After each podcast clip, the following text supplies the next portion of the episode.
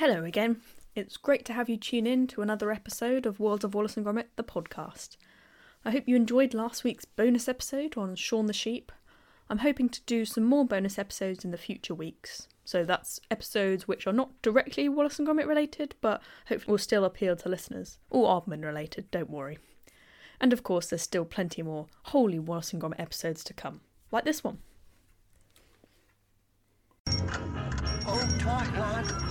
Of Lancashire hot pot.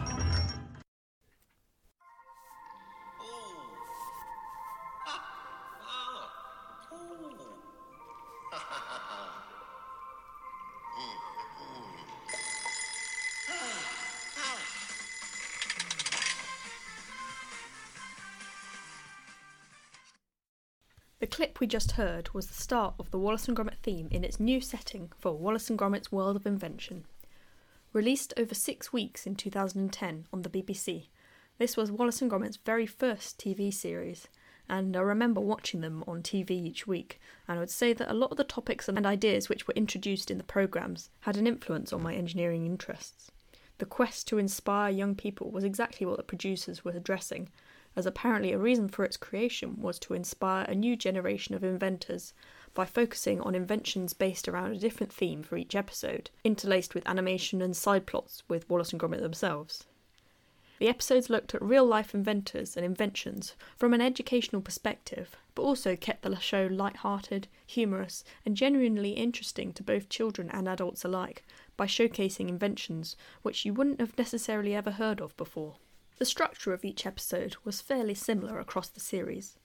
Wallace is the presenter, and Gromit is pretty much everything else sound engineer, co host, runner, camera operator, and just generally making sure everything in their converted basement studio is working and the filming goes as planned, or mostly anyway. There's usually one of Wallace's inventions to help with the task, created along a similar theme to the episode, which inevitably has issues, which forms the outline of the side plot to each episode. Most of the episode is made up of live action clips focusing on real life inventions and narrated by Ashley Jensen, John Sparks, who provides the voice of archivist Goromwi, or presented by Jem Stansfield, who is Wallace's science correspondent, Mr. Jem. But on a lighter note, Mr. Jem is going to show us another way of getting airborne that never got off the drawing board. The first episode was released on the 3rd of November 2010 and titled Nature Knows Best. Someone once said, necessity is the mother of invention. Well, not necessarily. Today, we're looking at inventions with another mother altogether Mother Nature. This featured inventions inspired by marine biology, like a remote controlled air manta ray balloon and sensitive gripping fins for picking up soft fruit without damaging it on a production line. Also, some air penguins with complex navigation and communication systems, and a pollution detecting robot fish which can collect information efficiently in a busy port without being temptation for hungry sharks. We learn about robots which power themselves by generating electricity from flies, and also meet Theo Jansen, who has created self sufficient robots from PVC piping for over 30 years now. The creatures he creates can move along the beach independently, powered by the wind, and have water detectors to avoid encounters with the sea. The top 5 countdown is a segment common to many of these episodes, and in this one features the top 5 inventions inspired by nature, including some rather unusual mechanical creations. There's also a section called Never Got Off the Drawing Board for inventions which didn't quite make it past the prototyping stage. In this case, artificial gills for extracting oxygen from the water. The theory worked, but the practicalities of extracting it quick enough to provide enough air to breathe in real time wasn't quite feasible. But you never know what the future may hold. Over in Curiosity Corner, we get to learn about how the structure of termite mounds has influenced natural air conditioning systems in buildings to reduce the need for artificial ventilation and consequently reduce the energy consumption. Personally, this was my favourite episode of the six, and the idea of biomimicry, creating things efficiently, inspired by the mechanisms in nature, has inspired some of my projects at university. Broadcast next, on the 10th of November 2010, was Reach for the Sky. This episode was all about the human quest for flight and included the future spacesuit design for Mars missions, space rockets from Manchester, jetpacks, and the Magnus effect, and both failed and successful attempts to utilise it. We're introduced to Gustav Mesmer, an inventor with huge imagination for flying machines as a result of incarceration in a psychiatric hospital for denouncing God. His madcap designs were more artistic than engineering, and not exactly successful, but that certainly didn't stop him persevering with his dream.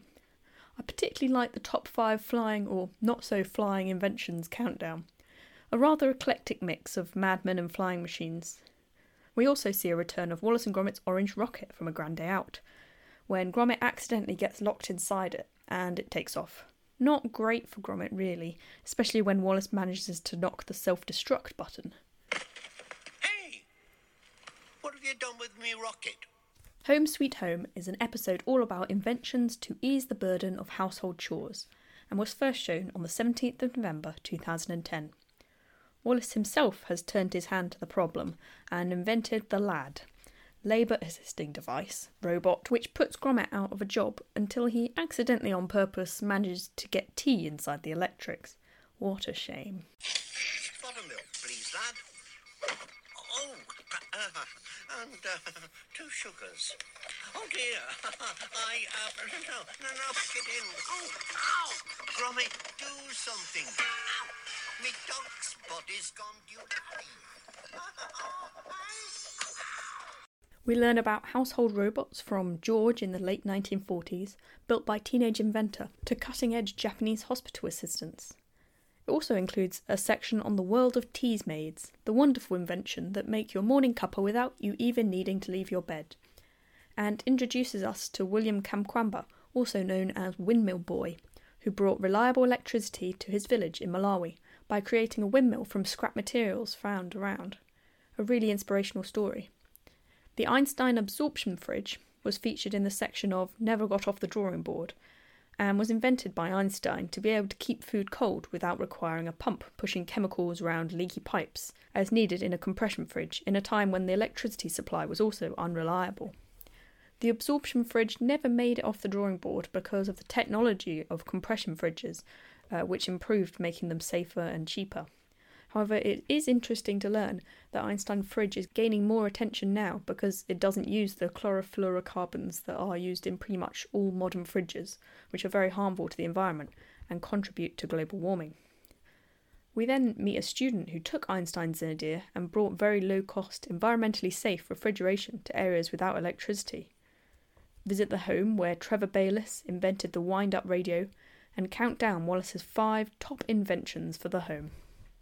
The next episode was all about sensors, entitled Come to Your Senses. It was first shown on the 24th of November 2010.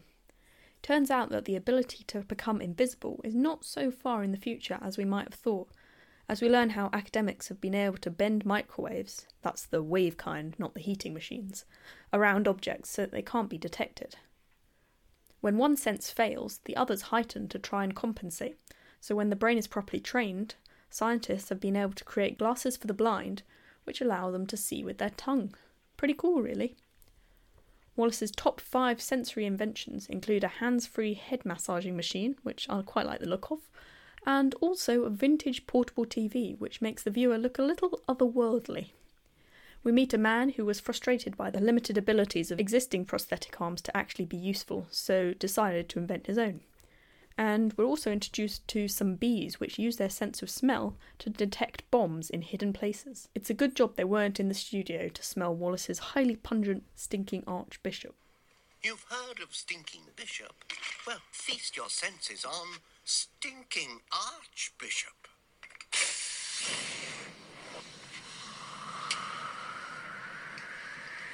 Ooh, oh. The fifth episode was released on the 1st of December 2010 and entitled Better Safe Than Sorry, and was all about inventions to make people safer, although poor old Gromit has his fair share of painful mishaps in this episode. The ejector seat is an invention that has saved many lives when planes break down in the air, and we learn about their history as well as the process the modern day mechanisms go through to eject someone in under a second. The episode also includes spy cameras inspired by World War I carrier pigeons, a segment on spacesuits, And we also learn how Hollywood film actress Hedy Lamarr defied expectations and helped invent a secret communication system using frequency hopping of radio waves to, in theory, control torpedoes under the sea without risk of enemy interference. The system was also a precursor to today's Wi Fi and Bluetooth. Over in Curiosity Corner, we are introduced to Arthur Pedrick, the one man think tank, full of oddball ideas and inventions that led him to submitting over 160 patents between 1962 and 1975. Wallace's top five health and safety nightmares features a child's playpen that hangs out the window in high-rise apartment block and a walkable ladder. It's safe to say that none of the inventions featured would have passed health and safety standards today. On the 8th of December 2010, the final episode, Getting from A to B, was aired. This episode was all about different modes of transport, and we also see Wallace's latest invention, the runabout steam chair, an armchair based vehicle powered by a combustion engine, which unfortunately doesn't last the episode. We also learn about homemade pedal powered submarines, electric motorbikes, and laser powered flying saucers. One section features electronics trailblazer Sir Clive Sinclair and looks all his different inventions from the pocket calculator to the ZX80 home computer and finally to his transport flop that was the C5 electric vehicle. It seems the world just wasn't ready for electric transport in the 80s. Isambard Kingdom Brunel was a Victorian engineer and architect who transformed Britain with his bridges, ships, and railways. On one rail project, he came up with the atmospheric railway as a solution to accommodating sharp turns and steep hills. The atmospheric railway was designed so that the track itself did the work, as train carriages are mounted on pistons inside a sealed pipe, and a series of pumps inside the pipe create a vacuum in the direction of travel. The difference in air pressure then causes the train to be pushed along. Unfortunately, the technology of the time meant that the lever used corroded, letting in water and dirt so that the vacuum couldn't be maintained. But if anyone's heard of the Hyperloop proposed method of transport, it's interesting that the same theory is being applied that was first thought about over 150 years ago. We also get probably most amusing top 5 yet Unreliable Transport, featuring canoe shoes, vertical tandem bikes, and a house on a car. Well, I hope that's given you a bit of a flavour of the content in each of the episodes. I really do think this is such a great series and has the perfect combination of inspiration, education, and humour to make it appealing on many different levels. It's a far cry from your stereotypical documentary, and at the time, there was also a really fun website with monthly competitions to encourage young inventors to get creative. Unfortunately, I think the website no longer exists now. All the episodes were directed by the fantastic Merlin Crossingham, and it was the last time Peter Sallis voiced Wallace before he retired from acting due to ill health. So, if you haven't watched this series, I would seriously recommend it. It's available on DVD, and there are some clips on YouTube. Prior to World of Invention, Wallace and Gromit joined forces with the Intellectual Property Office for an interactive exhibition at the Science Museum in London, which I'm hoping to cover a bit more in a future episode. But the exhibition linked to the series quite nicely, with a focus on getting creative and inventing. After the series was released, there was a touring exhibition called Wallace and Gromit's World of Invention Roadshow. I actually managed to persuade my parents to take me to this at the time, as one of the places it was going wasn't too far away, and I remember being very excited to get given a kit to build your own runabout steam chair model at home.